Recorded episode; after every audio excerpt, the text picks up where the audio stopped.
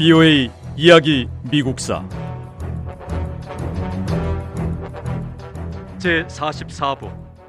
1920년대 미국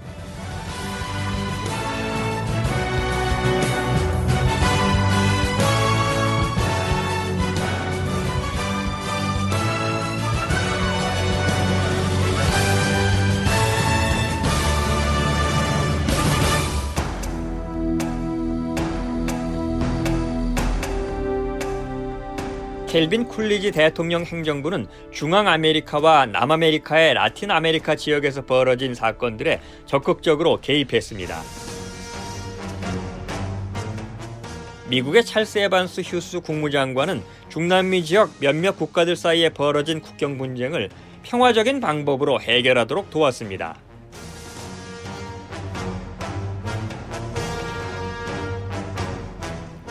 미국은 중앙아메리카의 니카라과에서 반란이 벌어지자 적극적으로 개입했습니다. 켈빈 쿨리지 대통령은 니카라과에서 아돌프 디아즈 대통령 반대파가 정권을 위협하며 반란을 일으키자 미 해병대를 투입하도록 명령했습니다. 미 해병대는 니카라과로 진격했고 보수 세력을 도왔습니다. 미국은 니카라과의 보수주의 정권을 지지하면서 1928년 총선을 준비하는 데 도움을 줬고 1933년까지 미군이 니카라과에 계속 머물렀습니다.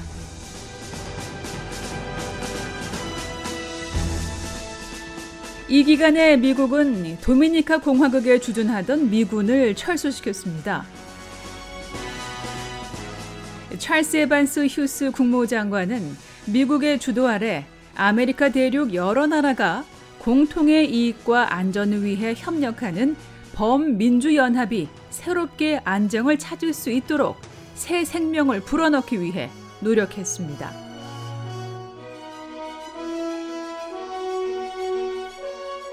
1920년대 미국은 멕시코와 관계가 더욱 나빠졌습니다. 1925년 멕시코의 플루타르코 엘리아스 카예스 대통령은 멕시코가 광물과 천연 자원을 더 많이 통제할 수 있는 법을 요구했습니다.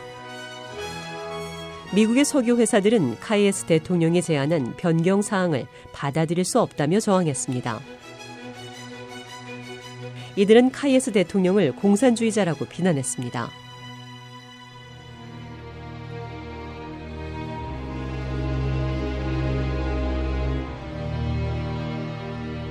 일부 미국 기업과 종교 지도자들은 미국이 멕시코에 무력으로 개입해야 한다고 주장했습니다. 하지만 미국 상원은 표결을 통해 멕시코와의 갈등을 평화적으로 해결하기로 결정했습니다. 미국 외교관인 드와이트 모로우는 두 나라가 협상을 통해 새 협정을 성공적으로 끌어낼 수 있도록 도왔습니다. 니카라과와 멕시코에서 미국이 취한 조처는 여전히 미국이 중남미 지역 안보에 특별한 관심을 두고 있다는 점을 보여줍니다. 하지만 미국은 광물과 천연자원 통제로 빚은 멕시코와의 위기를 평화로운 방법으로 해결하려 했습니다. 니카라과에서도 미 해병대를 보내 반란을 진압하고 총선이 제대로 치러지도록 도왔습니다.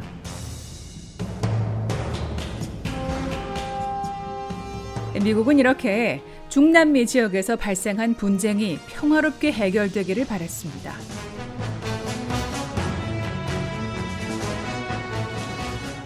1920년대 중남미 지역 라틴 아메리카에서 미국이 보인 정책은 어떤 면에서는 다른 곳에서 펼친 정책과 비슷했습니다. 이때 미국은 한 시대에서 다른 시대로 변화하고 이동하는 시기였습니다. 이 시기에 미국인들은 과거의 전통적인 외교 정책을 따르고 싶어 했습니다. 미국인들은 세계 다른 지역에서 벌어지는 분쟁과 거리를 두고 떨어져 있기를 바랐고 세계 분쟁과 분리된 상태를 유지하려 했습니다.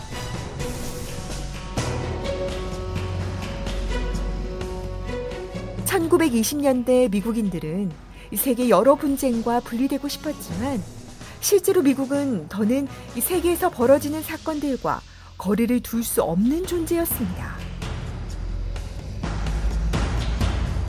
이 시기에 미국은 이미 세계 강대국이었죠. 1920년대 미국은 세계를 이끄는 힘과 권력에 걸맞는 지도력과 책임을 배우는 과정이 있었습니다. 머지않아 유럽은 파시즘과 전쟁에 직면하게 되고 소련은 더 강한 나라가 됩니다. 중남미 지역 라틴 아메리카는 더 독립적인 국가의 틀을 갖추게 됩니다. 이 모든 것들이 몇 년 안에 분명히 다가올 현실이기에 미국은 더는 과거의 전통적인 외교 정책을 고수하며 이 세계 분쟁과 분리된 채 존재할 수 없었어요.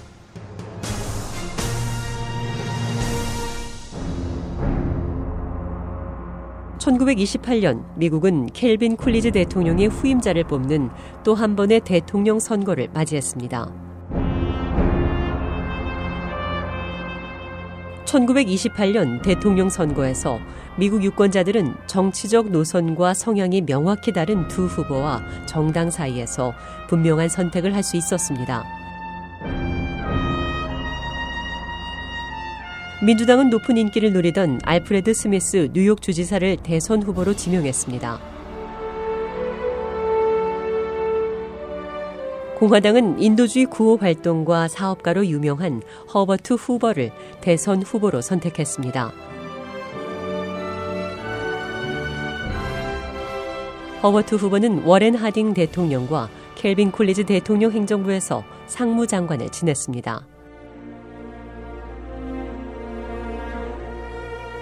알프레드 스미스 뉴욕 주지사는 1924년 대통령 선거에서 민주당 대선 후보가 되기 위해서 경선을 치른 전력이 있는 후보였습니다. 4년 전 대통령 선거 당시 민주당은 여러 갈래로 분열돼 있었고 전당대회에서 전국에서 모인 대의원들이 무려 95번이나 투표를 했지만 대선 후보 지명에 실패했습니다. 민주당 대선 후보 선출을 위해서 수없이 투표를 거듭하는 동안 결국 스미스 주지사는 경선을 포기하고 후보를 사퇴했습니다. 1924년 민주당 전당대회는 103번에 걸친 투표 끝에 최종적으로 존 데이비스 후보를 대선 후보로 지명했는데요. 그로부터 4년이 지났지만 스미스 주지사의 대권 도전은 멈추지 않았습니다. 알프레드 스미스 후보는 동부 도시 지역 민주당원들 사이에서 인기가 높았고 무엇보다 미국에서 가장 인구가 많은 주의 주지사라는 만만치 않은 강점을 가진 후보였습니다.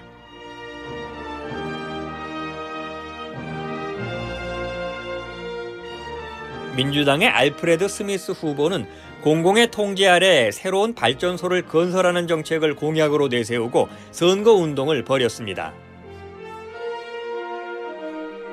스미스 후보는 많은 보수적인 미국인이 자신의 새로운 정책과 강한 정부를 추구하는 신념에 대해 걱정하고 이 때문에 자신에 대한 지지를 망설이는 것을 알고 있었습니다.